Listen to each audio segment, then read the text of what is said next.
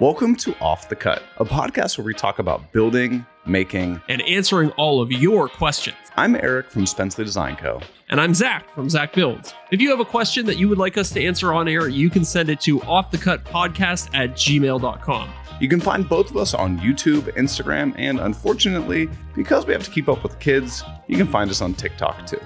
All right, now let's get into the show.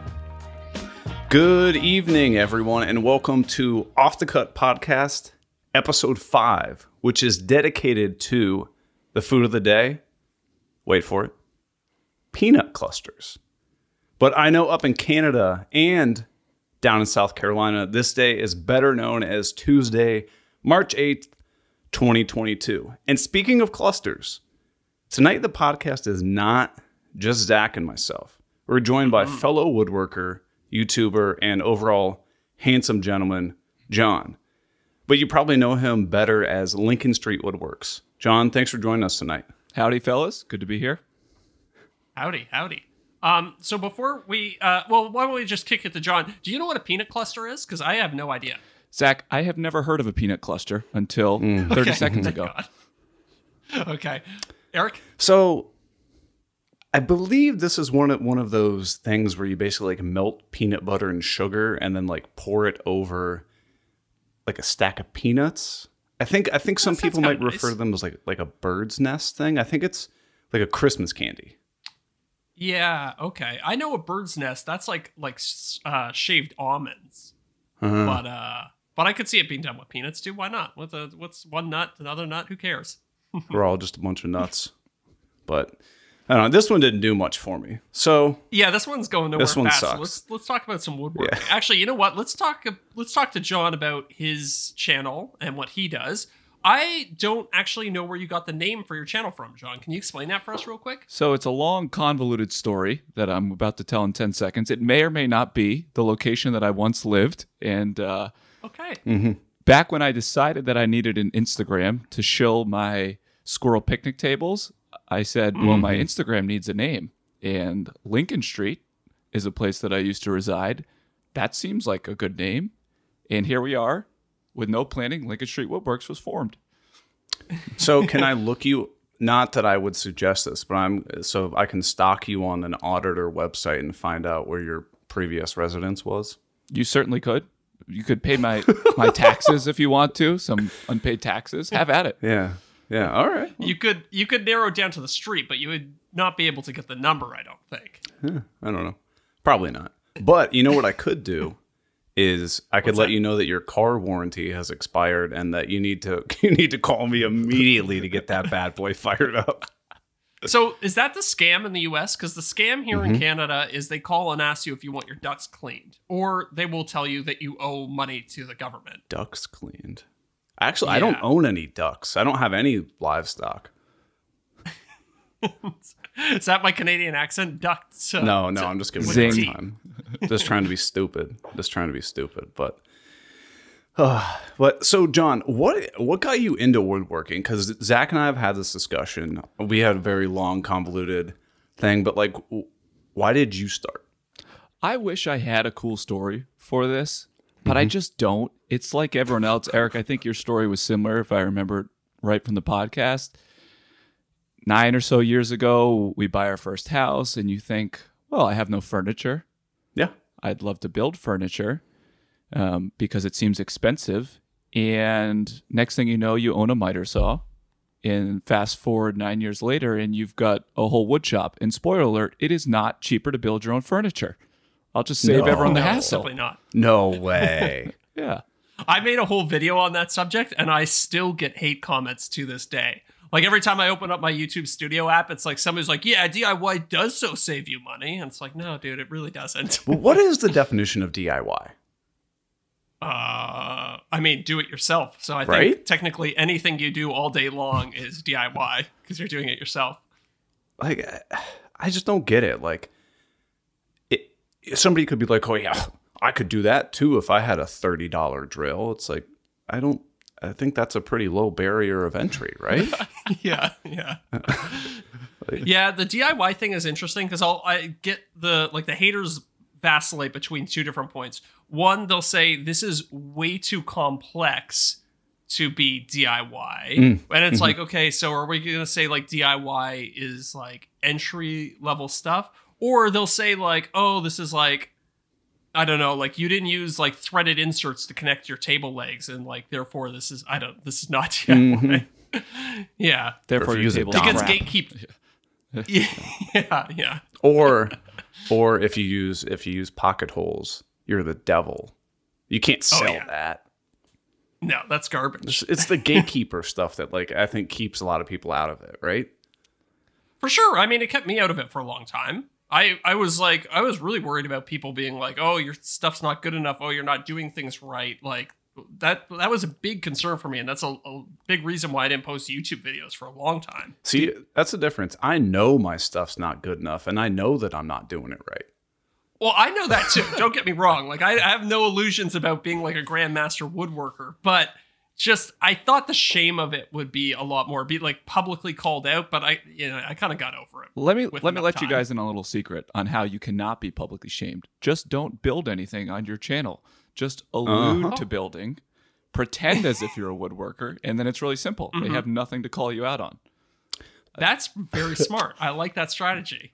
So I was talking to Zach about this. I think last episode we were talking we were talking about projects and like how long it takes you to build stuff.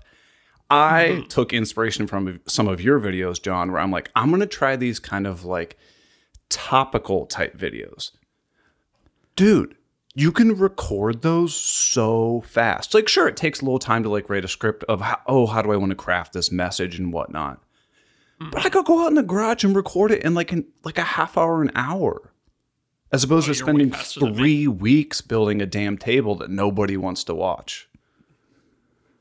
Well, I find the build videos are high risk, high reward. Yes. Like you have to invest a lot of time in creating them, but one, when one of them goes, it usually goes pretty well. And Yeah. it tends to be like something that will generate views over a long term. But yeah, the uh, the shorter videos are definitely a lot nicer to make. Look, I mean, I, I've built a channel around just not even woodworking, just talking about it. So you're not going to get any complaints from me on that. I, I'm also, it sounds like, Zac, I'm more in your camp. Yes, they're shorter to film for me, the talking head videos, but I still feels like I take forever to do them because I, I Yeah. write all my scripts. I have a teleprompter. I change camera location. So it's every 10 seconds I have a new location. You got to. Yeah. And they, they take me forever, it seems like. But talk about a payoff that you can get on one of those things versus a build video. I mean, the engagement is great. People love yapping about mm-hmm. tools, so they're always slight, slightly mm-hmm. controversial. All you need to do is make a mm-hmm. couple definitive statements, whether they're true or not true, and it just sets people off. Oh yeah. Is that is that a strategy that you utilize? I don't like to be provocative just to be provocative, but I have no problem calling something like I see it, even if it's not the norm and it's a cliche that I see. So, it if like the pocket hole thing, I'm glad you brought it up, Eric. That's an interesting topic. I, Yeah. I always see comments in this comment section when someone does build something out of pocket holes. Well, that's not going to be around in 40 to 50 years, and it's just Sure like it even if it wasn't, who cares? Like it's a it's a coffee table I made out of two by fours. Like I'm not anticipating that I'm passing this down to my grandkids, but like you said, people just like to be gatekeepers, and for whatever reason, Totally. Tools are a hot button issue. Like techniques are hot button, so they they they garner more interest. Oh yeah, Mm-hmm, there's no doubt about it. I mean, one of my mo, I guess this is one of these videos that I put out a while ago, and then I finally changed the title of it. And I'm gonna, I'm gonna pull it up because I can't remember exactly what it was off the top of my head. I wanted it to be a bandsaw buyer's guide, right? Oh, here's some of the things you should like learn about a bandsaw or whatever, and like things to consider. Well, it did nothing. So then I changed the title to Don't Waste Your Money on a Bandsaw. Dude, hmm. this thing has blown up, and I have never gotten more angry comments than this. It's all engagement. Yeah, and people go, a real woodworker only needs a bandsaw. I'm like, I would can't imagine working only on a bandsaw. But like it's stuff like that where you can you can kind of provoke people and maybe like a title or something that you say, but still you know, give them genuine comment or content behind it, right? there's this whole thing like uh, my my biggest gripe with YouTube or just just people talking about YouTube in general is clickbait titles like you just talked about Eric and Sure. for whatever reason unless your your title is happy and pleasant people associate it with clickbait which I don't think is accurate I think it's provocative and like Sure. you just said Eric like saying don't buy this but you're still talking about the bandsaw in the video to me clickbait would be you post that that thumbnail and title and then you talk about puppies like that's Yeah. that's clickbait and Yeah. unfortunately the name of the game these days is you have to be a little bit edgy because Yes. it's so oversaturated i mean it's the Yeah. only way you're possibly going to stand out I, I i found the same thing i've been a b testing like crazy all of my Mm-hmm. titles and thumbs because i really struggled with it for a while and finally i woke up that the title can't match the text that's on the thumbnail has to be different and they have to play off of one another and if they're at all definitive or they're at all provocative the click through rate is significantly higher like i i boosted the click through rate on one of my videos by 40% like the performance one or the other by just changing the title and it was a silly title change but yeah along the lines of what you said eric it's crazy Do you use that uh that like highest tier of TubeBuddy or whatever the hell they call it is? Yeah. Yeah. So I just broke down and bought that. And I can't believe I didn't buy that earlier. It's I don't know. You pay like 30 something a month or whatever, but it does like all of this stuff for you and it's so easy and it makes it so clear to see like what is working for you. Like I can't believe I didn't I can't believe I didn't buy it earlier. It's uh it's one of those things it's like once your channel is monetized and you're getting some income from your channel, it I don't see why you wouldn't do it because it just provides you with so much data and it's going to pay for itself. Like if you invest, you know, half a half a month into making a video, to have that video flop because Yeah. you couldn't figure out the perfect thumbnail for it is like that's a monumental waste of time, right? So if there's a tool that lets you get around it, it's incredibly valuable. So my only issue with it, and I didn't have an issue until a couple weeks ago because I've got the highest tier two, and I mine paid for itself in the first month, and I I thought the same thing you just did, Zac. It's like this is worth every penny. I was talking with someone at Workbench, and he runs one of the bigger channels out there right now, and he broke my brain because you know how it gives the st- the st- statistically, that's the word I There it is. significant. Uh-huh. Um, Yes. like the confidence. It's like we're 99% sure this will perform better. He said, I found if you leave that for longer, it's not actually true. And you need to let it run the 14 day trial at least. Oh. Okay, interesting. Because I've only been doing the statistically significant one. Me too. And he that when he said it, I thought, oh gosh, this is bad. Damn. So have you changed now, and are you noticing any any differences now that you've changed? I, I haven't run any tests because I just Okay. don't have anything to, to tweak right now. But I'm gonna go back yeah, and fair enough. I'm gonna post a video in a couple weeks. I'm sure I'll I'll mess with it 16 times like we all do, and then I'll eventually run an A/B Yeah. test. Hmm. So, Zac and I, neither of us are married. Neither of us have kids. You are married and you have kids, right? That's correct. I have four year old twins. Oh my goodness. So, this is a question that I, you know, we get from tons of different people. So I'm not even going to pin it down on a single person. But how do you personally balance your time? I know you're just like us. You also have a day job, and that creating content is not your full job. So how do you how do you manage that? I also get that question quite frequently, and or, Yeah. or they'll pose it as how do you get the motivation to do it after mm-hmm. hours, which I'm sure you guys have heard mm-hmm. before. Yeah. I wish I had better answers for people on this. I I think it's so difficult to give someone a good answer though because it's all personal and it's whatever Yeah. whatever gets you motivated is probably going to be the best thing for you and it's also whatever your your work life balance is you're just going to have to figure that out on your own. I can tell you for me and I have no shame saying this. I don't know why some other people do. My channel was created to generate revenue. Like Yes. th- th- Oh, it's yeah. the only reason that Lincoln Street Woodworks exists on YouTube. It's a considerable amount of effort, so it's it's to generate revenue. And the motivating factor to go out in the shop at eleven o'clock and start filming or writing a script is to continue to generate revenue. No different than if someone was saying, "I want to sell 500 cutting boards on Etsy," which I don't know why anyone wants to do that, but they do it, right?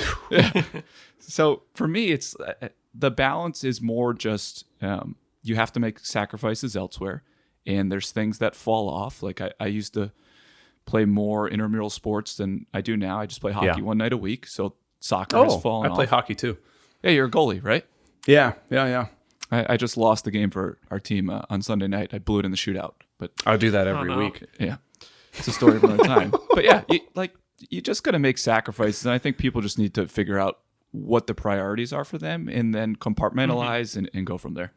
Yeah. Mm-hmm. And I think the the other misconception that a lot of people have is okay, Jon, I would say you're an anomaly as far as how quick your channel grew, but that doesn't discount like I know you put a boatload of time and effort into growing that channel. But some people will view that as like, oh, you know, you've had your channel for about a year and you're, you know, just about at a hundred thousand. Like, it's it's everybody should do that. It's so easy. It's like no, I mean, look at me. I've had my channel for 2 years and I started out by putting a single video out every single week. Sure, a lot of my videos at the beginning were absolute, you know, just horrible videos.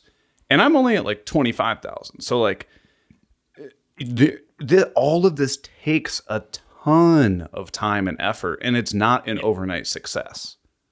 No, not at all. And I think, you know, Jon, to your credit, I think, you know, I, I don't think of you as an overnight sensation No. or somebody who's who got lucky in the algorithm. I think of you as somebody who is very smart and had a uh, like a defined content strategy, and you analyzed it, and it wasn't just like a spray and pray approach. You're being very strategic. Oh yeah. releasing key videos and working really hard on them. So, yeah, just wanted to add that real quick. Oh, for sure. I mean, I remember the first time. So, full disclosure, when I go on YouTube, 90, 95% of what I'm watching is not woodworking content, right? yeah, me too. Um, if I'm trying to find something woodworking, I'm usually directly searching it out, or it'll be something like uh, somebody that I subscribe to or whatever. So I watch their videos. I was watching a Katz-Moses video. If you guys haven't, I know the two of you guys have watched Katz-Moses, but anybody else listening, Jonathan Katz-Moses, great stuff.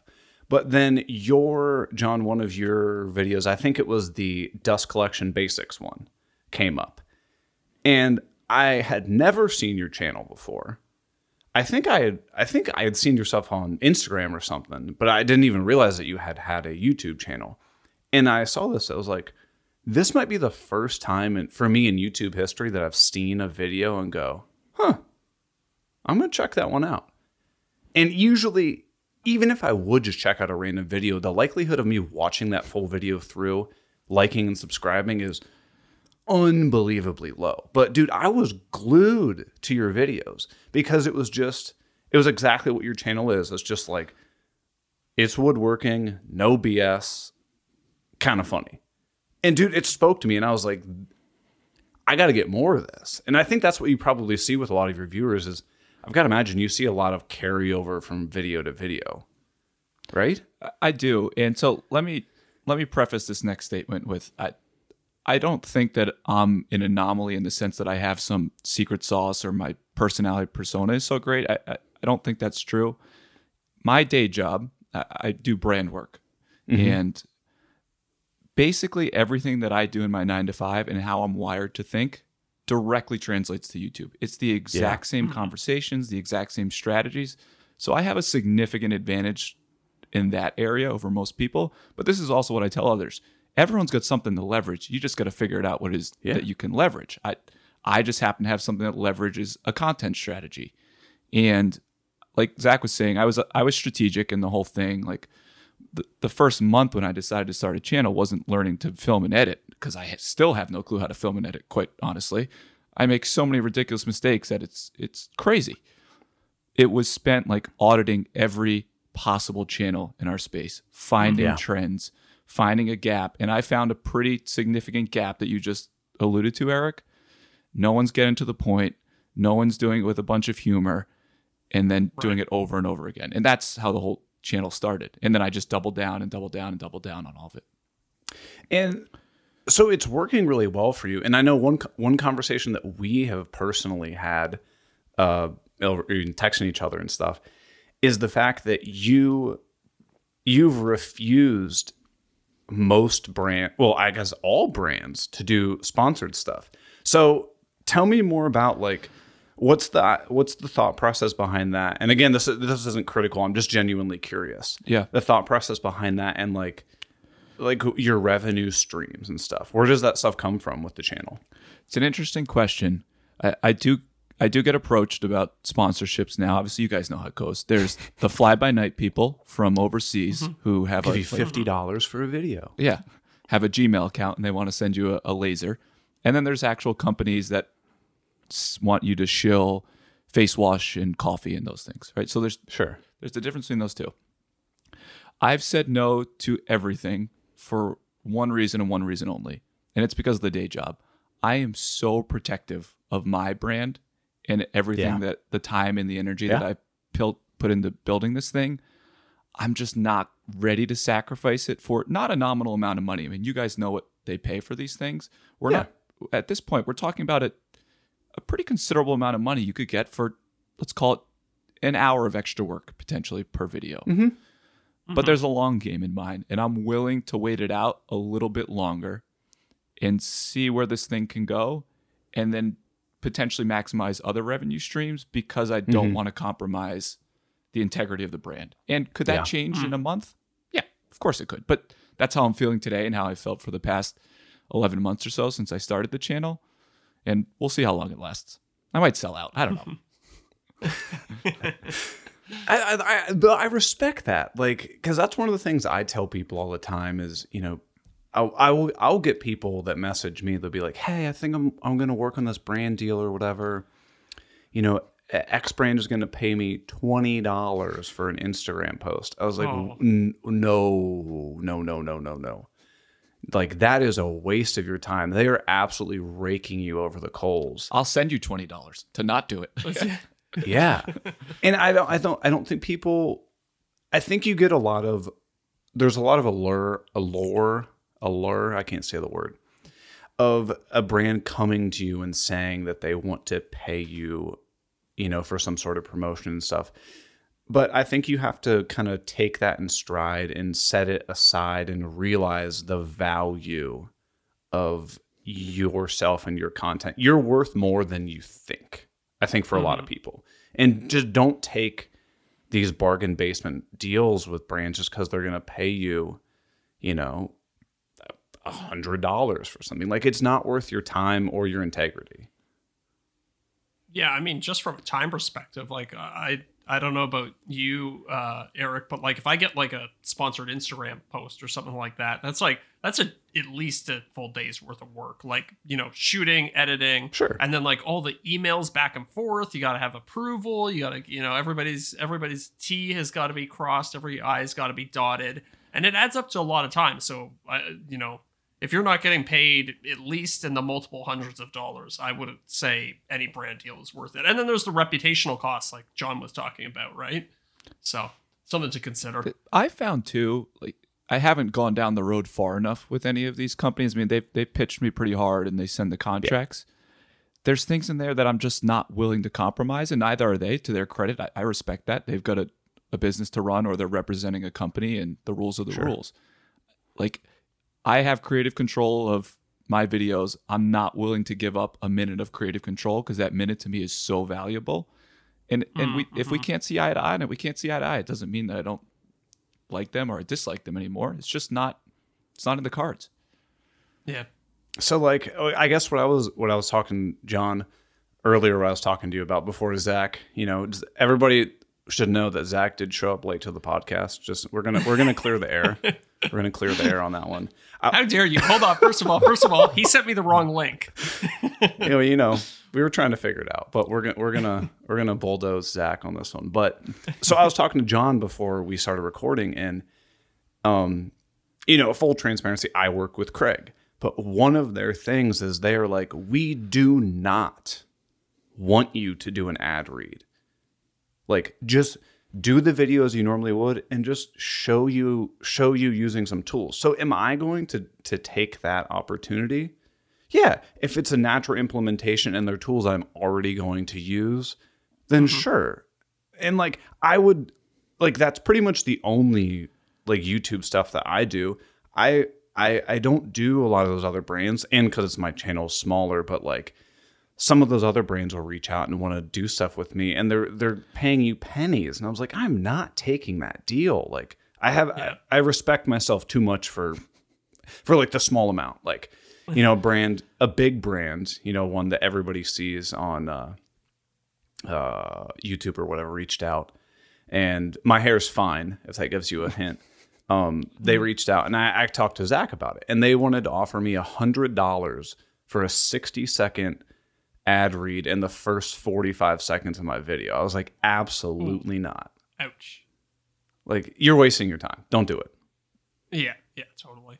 And the bigger your channel gets, the more leverage you have Oh, in those of course, negotiations course. too, like as you're alluding to. So at a certain point, like, yeah, like I, I would throw like a little 10 second mention of a brand in if they were willing to, you know, pay me enough to cover the materials and my video editor's time and stuff like that, right? So it's a balancing act and the bigger your channel gets, the more leverage you have and the more you can tip that in your favor. Yeah. I, I found that too. I mean, I've, I've I've gone back and forth with companies. I know I said that I'm not, I haven't done any brand deals and don't want to. It doesn't mean I haven't gone down the road. And as as the channel has grown, and for whatever reason, recently I, I hit like that big hundred thousand mark. Like, it's such a dumb vanity number, but for whatever reason, it makes such a difference to the sponsors I oh, noticed. bet.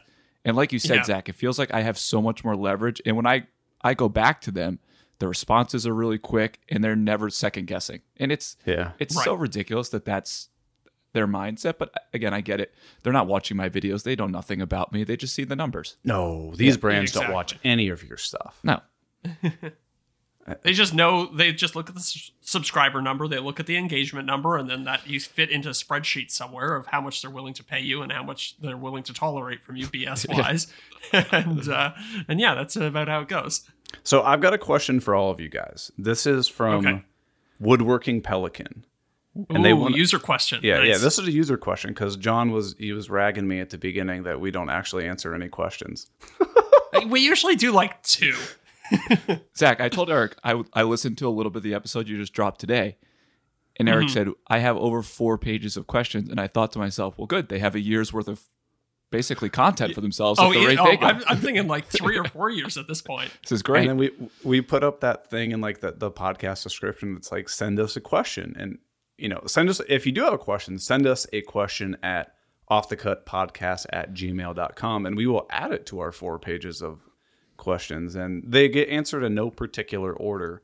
Um but yeah, so we got a boatload of questions. Woodworking Pelican wants to know how did you get comfortable in front of the camera?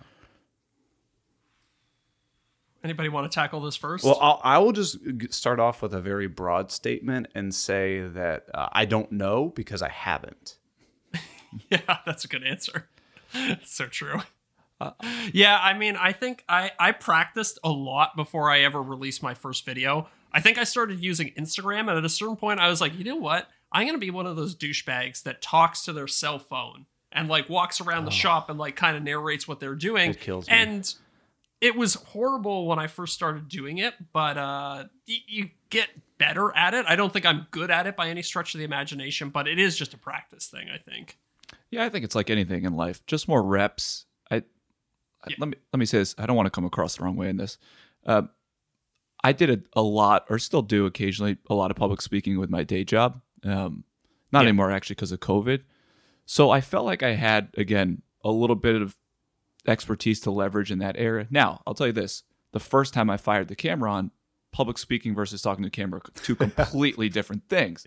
But Yeah. I felt like it was a skill that I could pick up a little bit quicker because I'm comfortable standing and talking in front of people for an hour straight. Like that's just natural to me. Do I get nervous like everyone else? 100%. But I ease into it like I'm sure you guys do once you Yeah. once you hit the record button and then you just you keep plugging along. But I think it's just you just got to put the reps in and go over and over again. My first four videos are cringeworthy. I cannot watch them. I'm so stiff. I talk really slow. I, I refuse to even go back and look at them at this point. You should me look at too. mine. you know, one of the thing I one of the things I, I was watching your stories the other day, Jon, about how like your wife was giving you a, a hard time about how you point, right? Mm-hmm. It's so funny because I had my girlfriend brought up the exact same thing the day before that you posted it.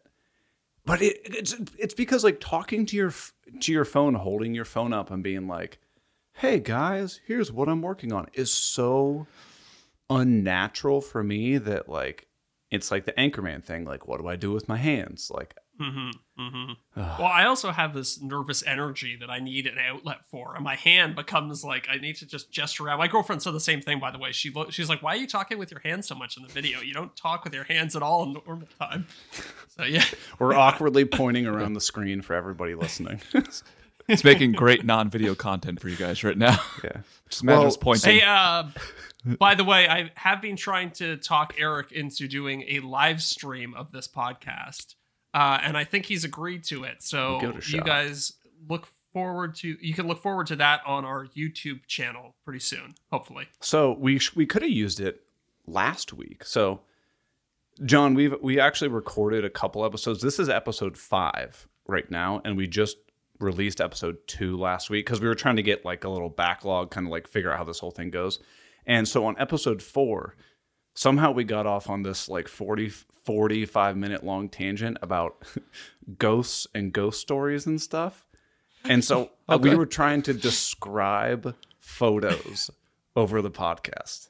And so It was a great podcast. It was clearly doesn't work. So like we, we ended up throwing the, the uh, we're gonna throw the photos up on the on the Patreon and stuff. But like that's why we thought like man this might be decent video content. So we can get the ghost pictures and the the finger points and everything like that in there. I respect that you didn't just throw the episode away. Like that we're all going to get to relive the ghost experience now through you guys. Oh, I mean, yeah. uh, t- to Eric's credit, he showed me some banger ghost photos. These are like some of the most convincing ghost photos I've ever seen in my entire life. So I'll send I'll I'll uh, I'll text them to you, Jon. So you don't we don't we won't shill our Patreon on you. Perfect. You you paid your dues. We'll we'll send you the ghost pictures. it was worth it for the hour and a half coming on with you guys then. you didn't want to pay that like two dollars or whatever the Patreon thing. Oh, by the way, I severely apologize. yeah, we have a patron that we, have did to get announce. a patron. Our very first patron, Craig. And you know Just what? Craig? Craig also sent Just Craig.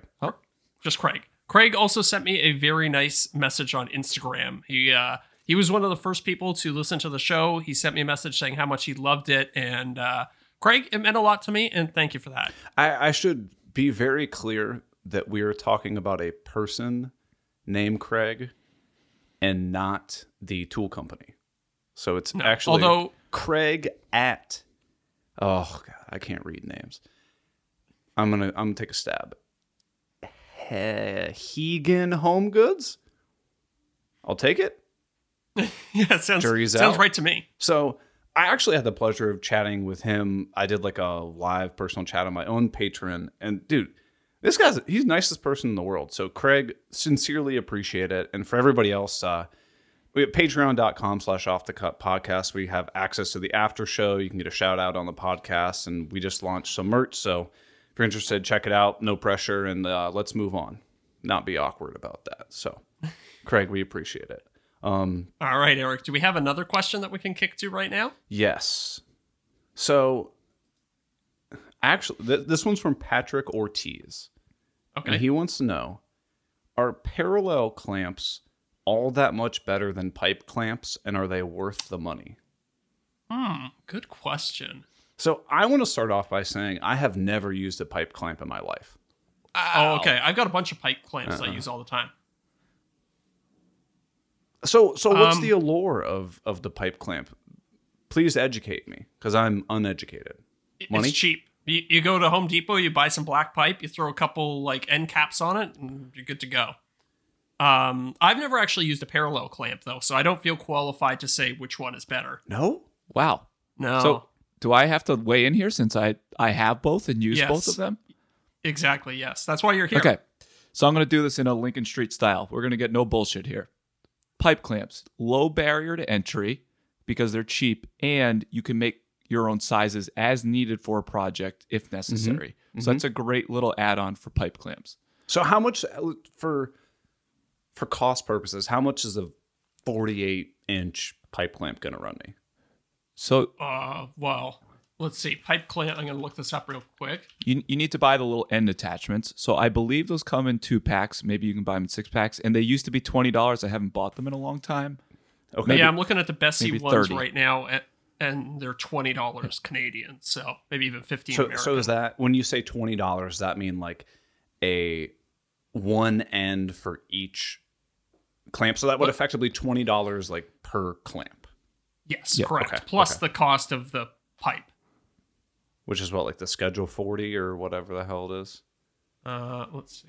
Is that what they call it? I don't know. I don't build homes. Let let's say you're all do. in for twenty five bucks to thirty bucks tops for Yeah, for I would think I think that's a fair estimate. Whereas a forty-eight inch parallel clamp is going to run you sixty to hundred. I would assume. more than twice Uh, more than twice what a a pipe clamp would. I think is safe. So nice- they used to be fifty five bucks or sixty bucks or so for forty eight Okay.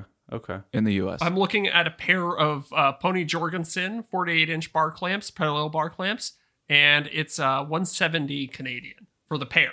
So so one seventy fake money for all of the people following yeah. along. yeah, closer to like 120 Monopoly money. yeah real money but yeah so it's it's purely a, a low barrier to entry for pipe clamps now where pipe clamps sure. are fine when you're first getting started if you want to do things like cutting boards small panel glue ups they're great they're cheap they're very flat and straight they're easy to work with but when you jump to the parallel clamps eric you know this because you have parallel clamps so you don't have anything to mm-hmm. compare it to that's when things start to get really good because they've got a couple added benefits. They just apply pressure a lot more consistently than the pipe clamps. So pipe clamps, you got to be a little bit finicky. You probably know this, Zac, or else they're mm-hmm. likely to cup. You definitely need to use cauls with them. I found Oh.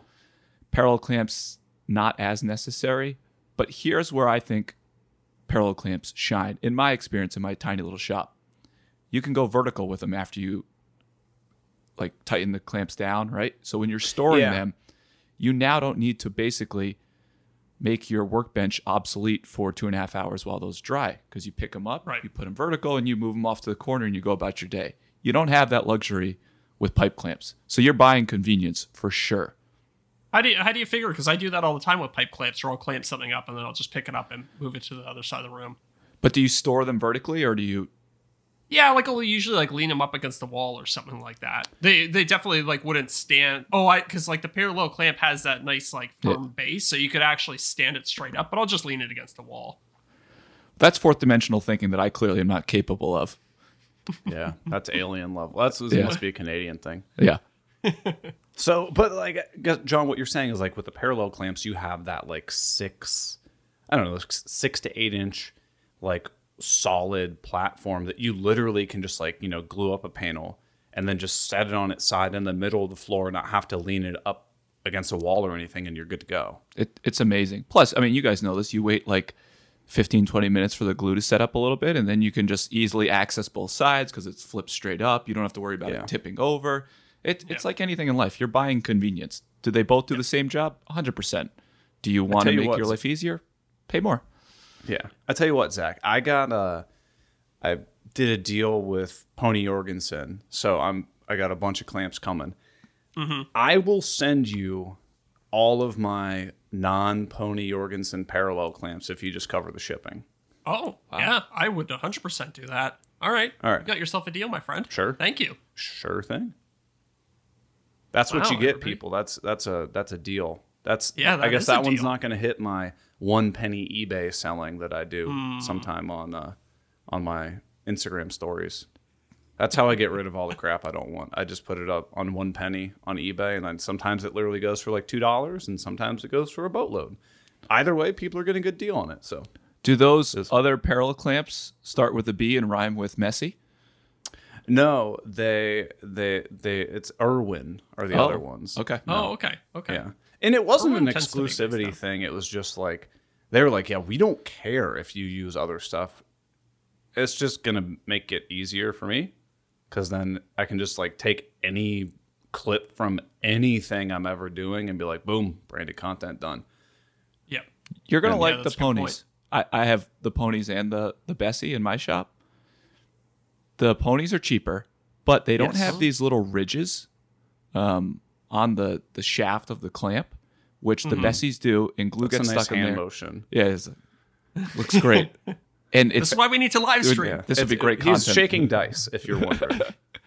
Shake. yeah, it's really annoying on the Besseys, and the ponies don't have that. And I found that Mm-hmm. I don't see much of a difference other than the fit and the finish. Like if you're worried about your hand having to ratchet on something slightly harder and less comfortable, Yeah, another then yeah, issue. yeah, that's the only difference I noticed between two. I uh, I just bought a pony bench vise, and I w- it I ordered it off Amazon, and when it came, I was like, oh, this thing's kind of cheap feeling. No offense to Pony if they're listening, which they definitely aren't. But Who- I just bench uh, vice. yeah, it was like one of those like undermount seven inch bench vices, I don't know what that is. I genuinely don't know what you're talking about. like a like a a, a, a vice that you put on your bench. Is this? It's like is a this horseshoe. It's like right a there in the name. Dovetail thing. this sounds like I something mean, I that guess- some, somebody would try to pawn dovetails off on me as trying to get me to buy. yeah, it's true. You you could use a bench vise to hold a piece of wood while you cut uh, uh, dovetails into it. But anyways, the point was, I bought this thing thinking I was like, oh, it's por- it's Pony. It's like a it's a nice brand. It's going to be a, a high quality piece. And I got it. It was all rattly. It felt really cheap in the hand. Oh, you guys are killing me. Yeah. You're I'm gonna get love in yours. trouble. Yeah. You No, so I I have pony clamps, um, and that's that's why I was like when they wanted to do something, I was like, oh, for sure, like I love your clamps and stuff. I just had some other brands as well. You know what I mean? Mm-hmm, Wasn't buying. I'm not a. When it comes to me buying my stuff, I really don't care what the brand is. I have every power tool under the sun. Like I have every How- single brand. How do you do that? Because I uh, I'm pretty loyal to DeWalt at this point, Only because I don't want to have like ten different chargers.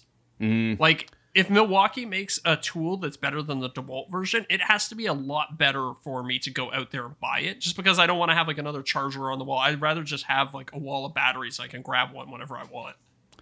So, I guess I started out by buying Ryobi tools because they were cheap, they're affordable, and I could do whatever I want.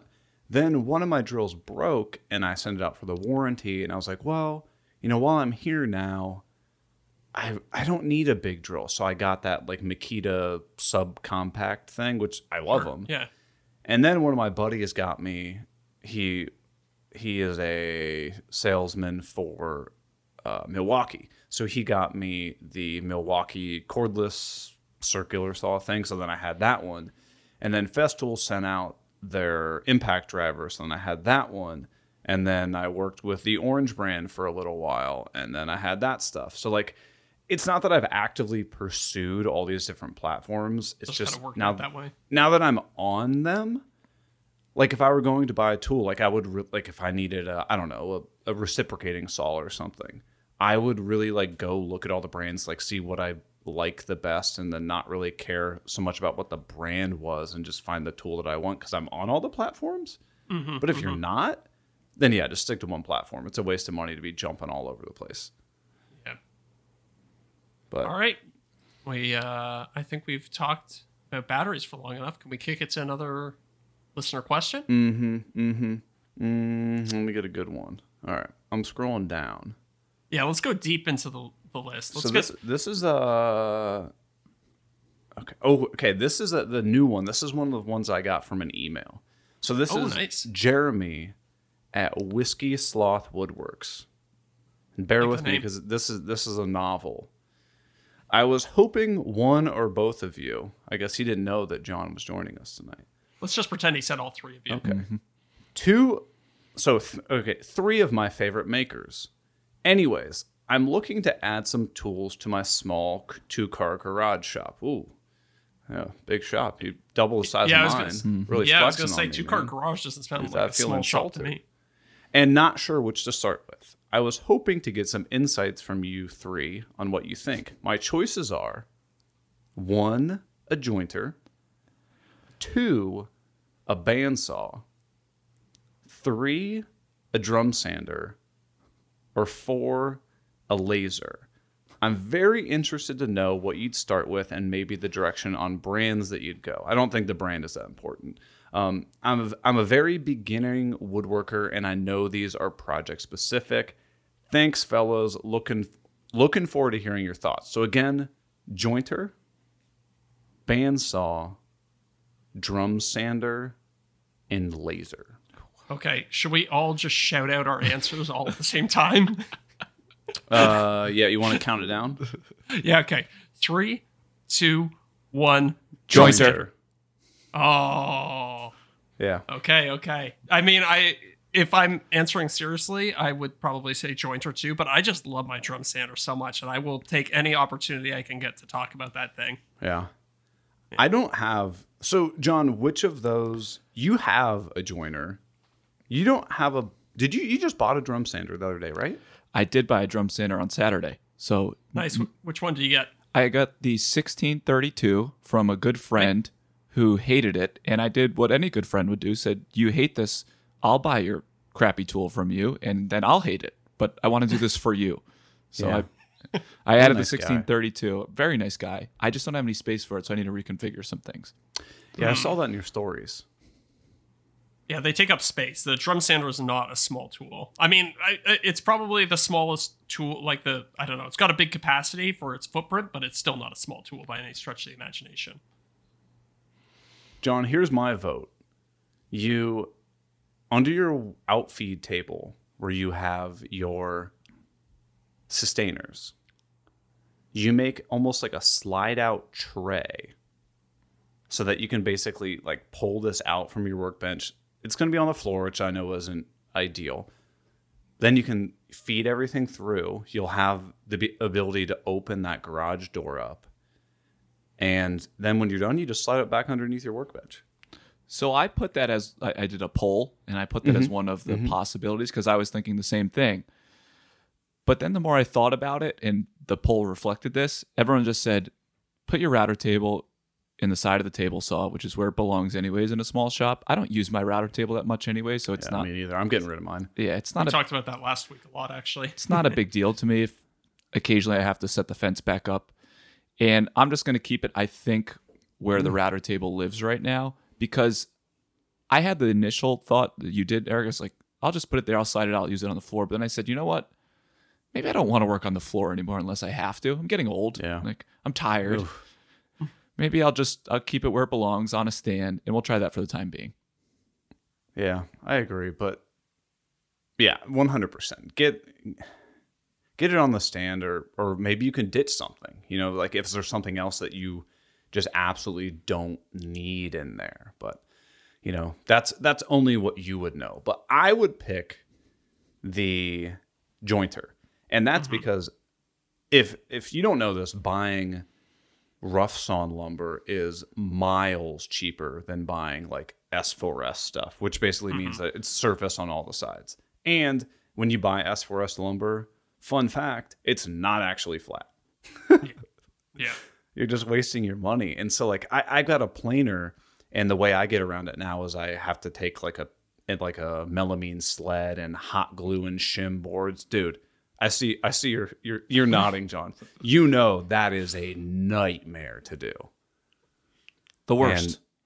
And yeah, it takes so like for me to you know plane down a couple boards, it's going to take me at least one to two hours to do it. Yeah. And but the reason I haven't got a joiner yet is because in my apartment garage shop, I have one 15 amp outlet mm. with no access to the breaker panel. So like it it doesn't seem like an effective use of money to go out and buy a 110 volt, you know, four or six inch joiner that can barely take off any material right now where I could spend like $200 more whenever I move out of this shop and get a three, two or three horsepower eight inch one. You know what I mean? What about uh hear me out here? I just use a little eight inch benchtop joiner and it works pretty well. I mean, it can remove more material than you would think it would be able to remove. And it's eight inches too, so I mean I wouldn't send like a you know, like a six foot piece of lumber through it, but for four foot pieces, it's fine, does the job. Definitely better than sending it through the planer on a piece of melamine. I've definitely considered it because one of the other like outlets I've I've thought about doing for YouTube videos is like buying the cheapest version of of some tools and just like mm-hmm. genuinely trying to make them work, right? So Zac, I told you I did one, and this hasn't come out yet. I did one with Amazon's cheapest angle grinder. Spoiler alert: it was a nightmare, and I almost got hurt because the, Oh, no. the battery got like crazy hot and like almost looked like it was like melting. So, but I've had the same idea of like, do I buy the cheapest jointer I can find on Amazon and like genuinely see how it operates, or like It's got to be a when, right? Like Probably. cheapest. I uh, I actually did a very similar thing. Uh, I but I went even more down market than Amazon. I went on to AliExpress and I tried to get the cheapest drill that I could find. So it's on the slow boat on its way over from China, but keep your eyes peeled for that video soon. It'll show up next year. All right, let me add a little controversy because why not? Let's let's spice it up Yeah. a little bit. Yes, please. What was it? Jeremy from Whiskey Sloth that was who asked this. I believe so. Jeremy? let me, let me hit edit undo. Yes. So here's my thoughts, Jeremy. And if you listen to the earlier part of the podcast, you already know where I'm going with this. Everyone's situation is different, but Yes. I said jointer when we all decided to shout out the same thing at the same time for a couple of reasons. I'm assuming you have a planer. If you don't, planer should be in front of jointer, but let's assume you have that. You are buying convenience with the jointer. But yes. where I'm going to disagree with Zac, do not buy a benchtop jointer. That's one of those purchases you don't know until you know type of thing. Yeah. And I started out with a little benchtop six inch. I I started woodworking out of my shed and I had to put everything on the patio when it was time to work and then haul it all back in. So that's all I Yeah. could do. But I was a member at our local guild at the time and we had a 16 inch Oliver, which Ooh, 16 inch baby. Oliver is about as good as it gets. But I knew what I was missing out on, but I had to suffer at home when I needed to build something Yeah. at home. hmm So when I was time to upgrade, when I finally actually got a, a single car garage, obviously I wasn't going to get a, a nicer bench top. And you want as much width as you possibly can get. But where it, the eight inch jointers shine versus the six inch, especially on the floor model, is the length of the beds. And if you plan on building anything large, and again, this is, everyone's situation is different. Jeremy, if you only make cutting boards, you don't need an eight inch jointer. But if you want to build like tables, which everyone does these days, it seems like, that extra bed length makes all the difference when you're doing longer boards and supporting it. I can take things off the joiner when I'm edge jointing, and when you go and you glue everything up, the joints are they're flawless.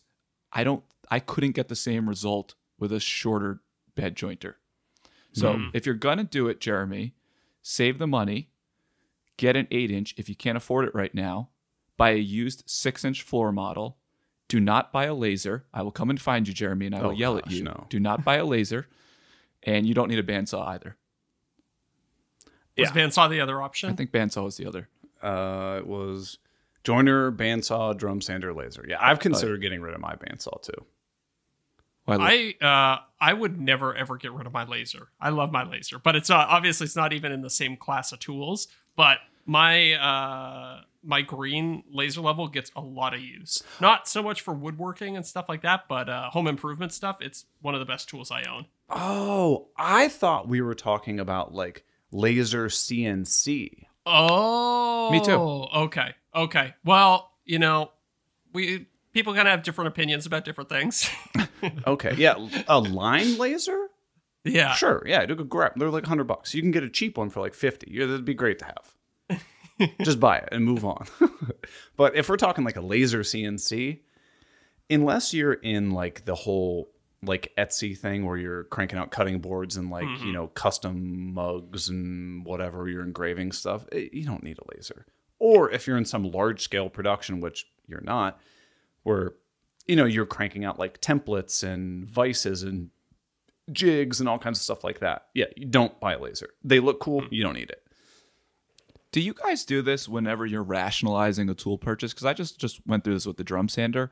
The only thing that I concern myself, not so much the dollar amount. Obviously, you, you need to have the cash, and everyone's different in that regard. But will this purchase save me time? Yes. And will I be able to basically? Re- I don't sell anything, but will I be able to recoup my time with this mm-hmm. purchase pretty quickly? And if the answer is yes, I'm all in 100. percent Like, Yeah. and I think a, a jointer, like you said, Eric, you'll recoup it really quickly because you'll be not having to buy S4S, which is absurdly expensive, or you won't have to do the crazy thing that you do with a sled and edge joint. Like that's that's insanity. I did that for a little bit. because You once you have the it's joint struggle. yeah, the, your world changes because you can Just do zip. yeah. I I do in 15 seconds what takes you probably 10 minutes, let's call it per board. By the time Oh, you shim probably it and glue it, yeah. You got to wait for the hot glue to heat up too.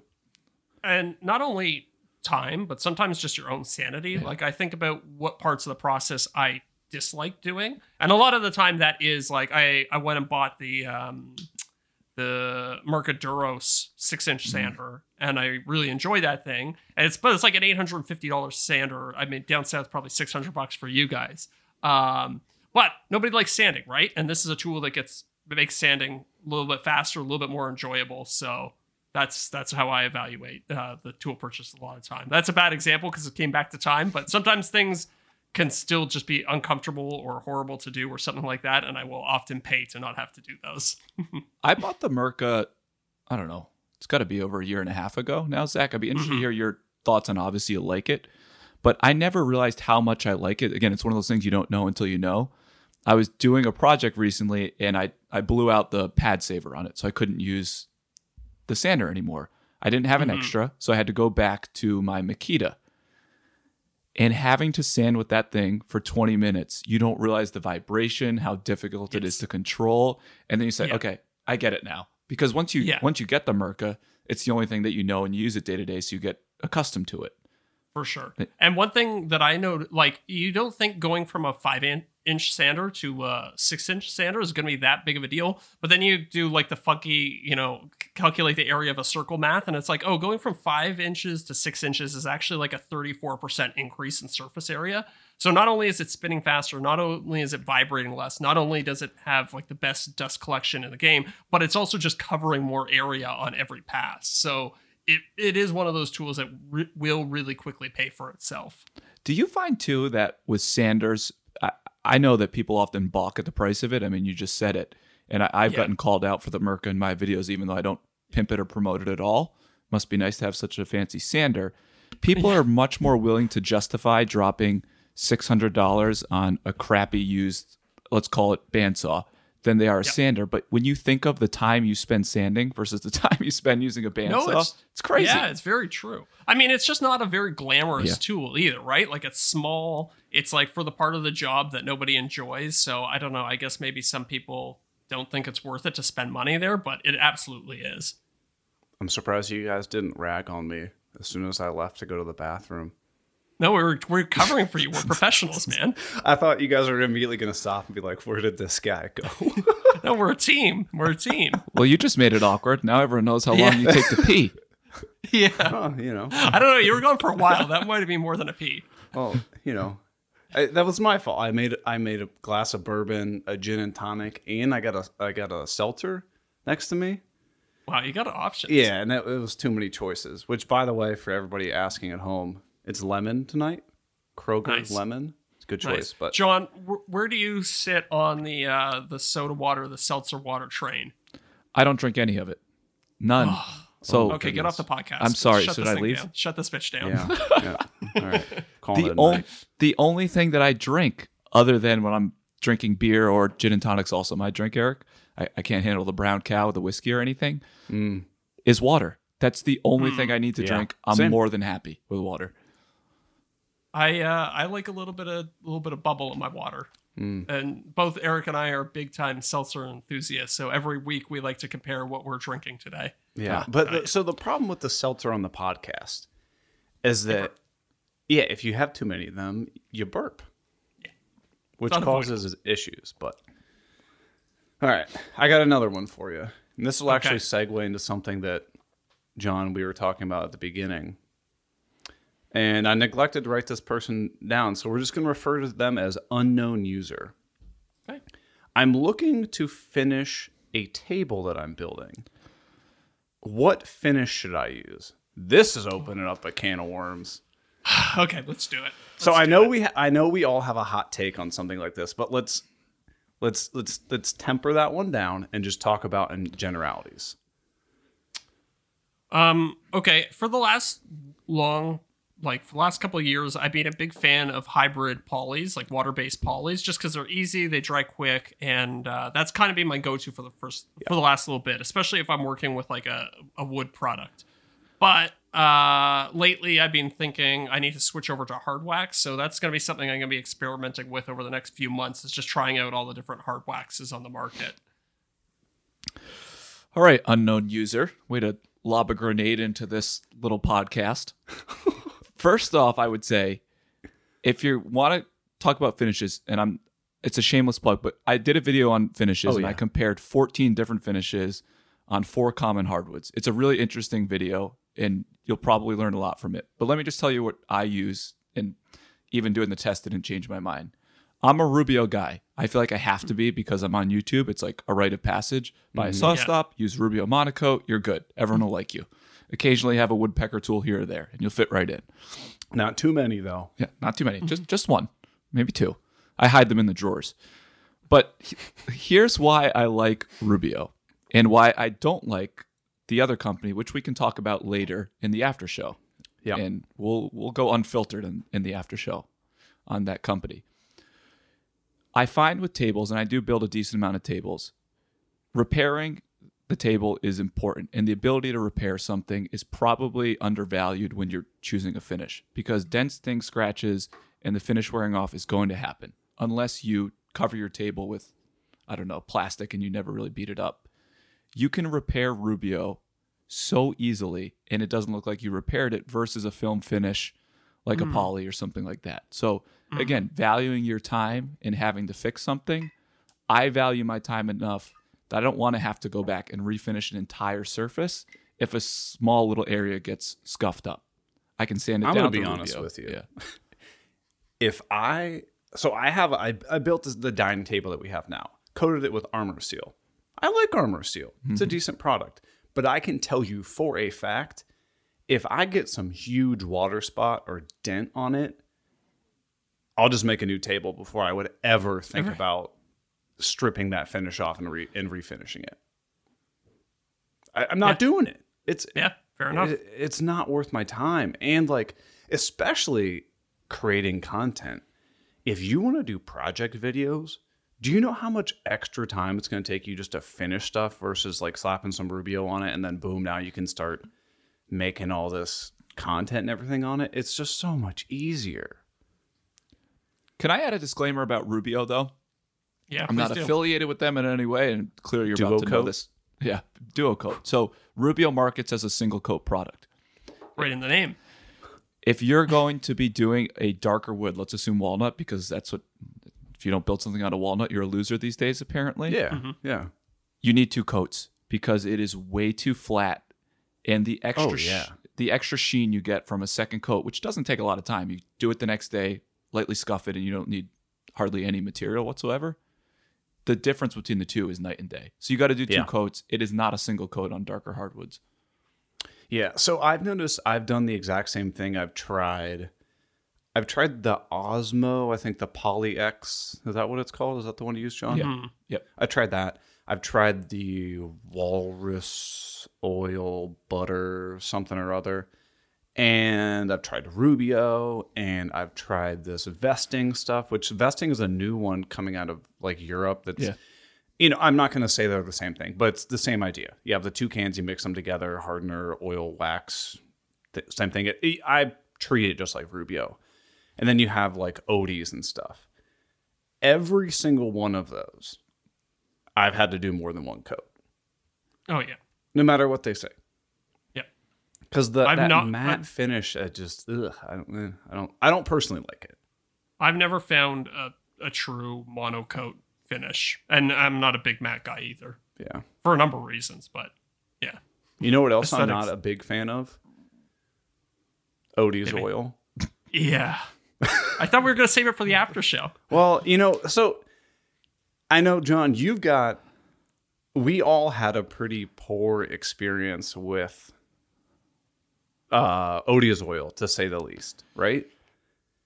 to say the least yeah, Yeah. So I think we, maybe we can talk about that a little more in the after show where we get uncensored and you know, you kind of addressed it in your YouTube video very lightly. You basically said that you had a very harsh interaction with them, and then you basically cut it out of the video because you want to take the higher road and not just turn this into griping about people on the YouTube video, right? Correct. So maybe if if you wouldn't mind sharing with some of the folks in the after show some of the things that happened. You think you could do that? A hundred percent. So if you want to join their Patreon, look at this. I'm going to plug your Patreon oh, because I've never heard you plug Patreon in my life. and you won't because I think it's ridiculous. But I'm doing it for you two right now. Okay, I'm breaking my moral code, my moral compass. I've made fun of Patreon in my own videos, and will continue to do so. But Please do. It's a juicy story, and if you've seen my videos, you know that I don't hold anything back or generally try not to unless it's a little bit unsavory, like this conversation was. So I'm not gonna I'm gonna throw all the punches, and you'll get exactly what happened. I'll give you the no bullshit take and how it went down blow by blow. Join their Patreon. All right. All right, guys, you heard it. So we're gonna stop it for here. I can't even talk. Gotta quit drinking. We're gonna stop it here for tonight. We are gonna head over to the after show. So we will either see you at the after show or we'll see you guys next week. Jon, you did great, and your check is in the mail.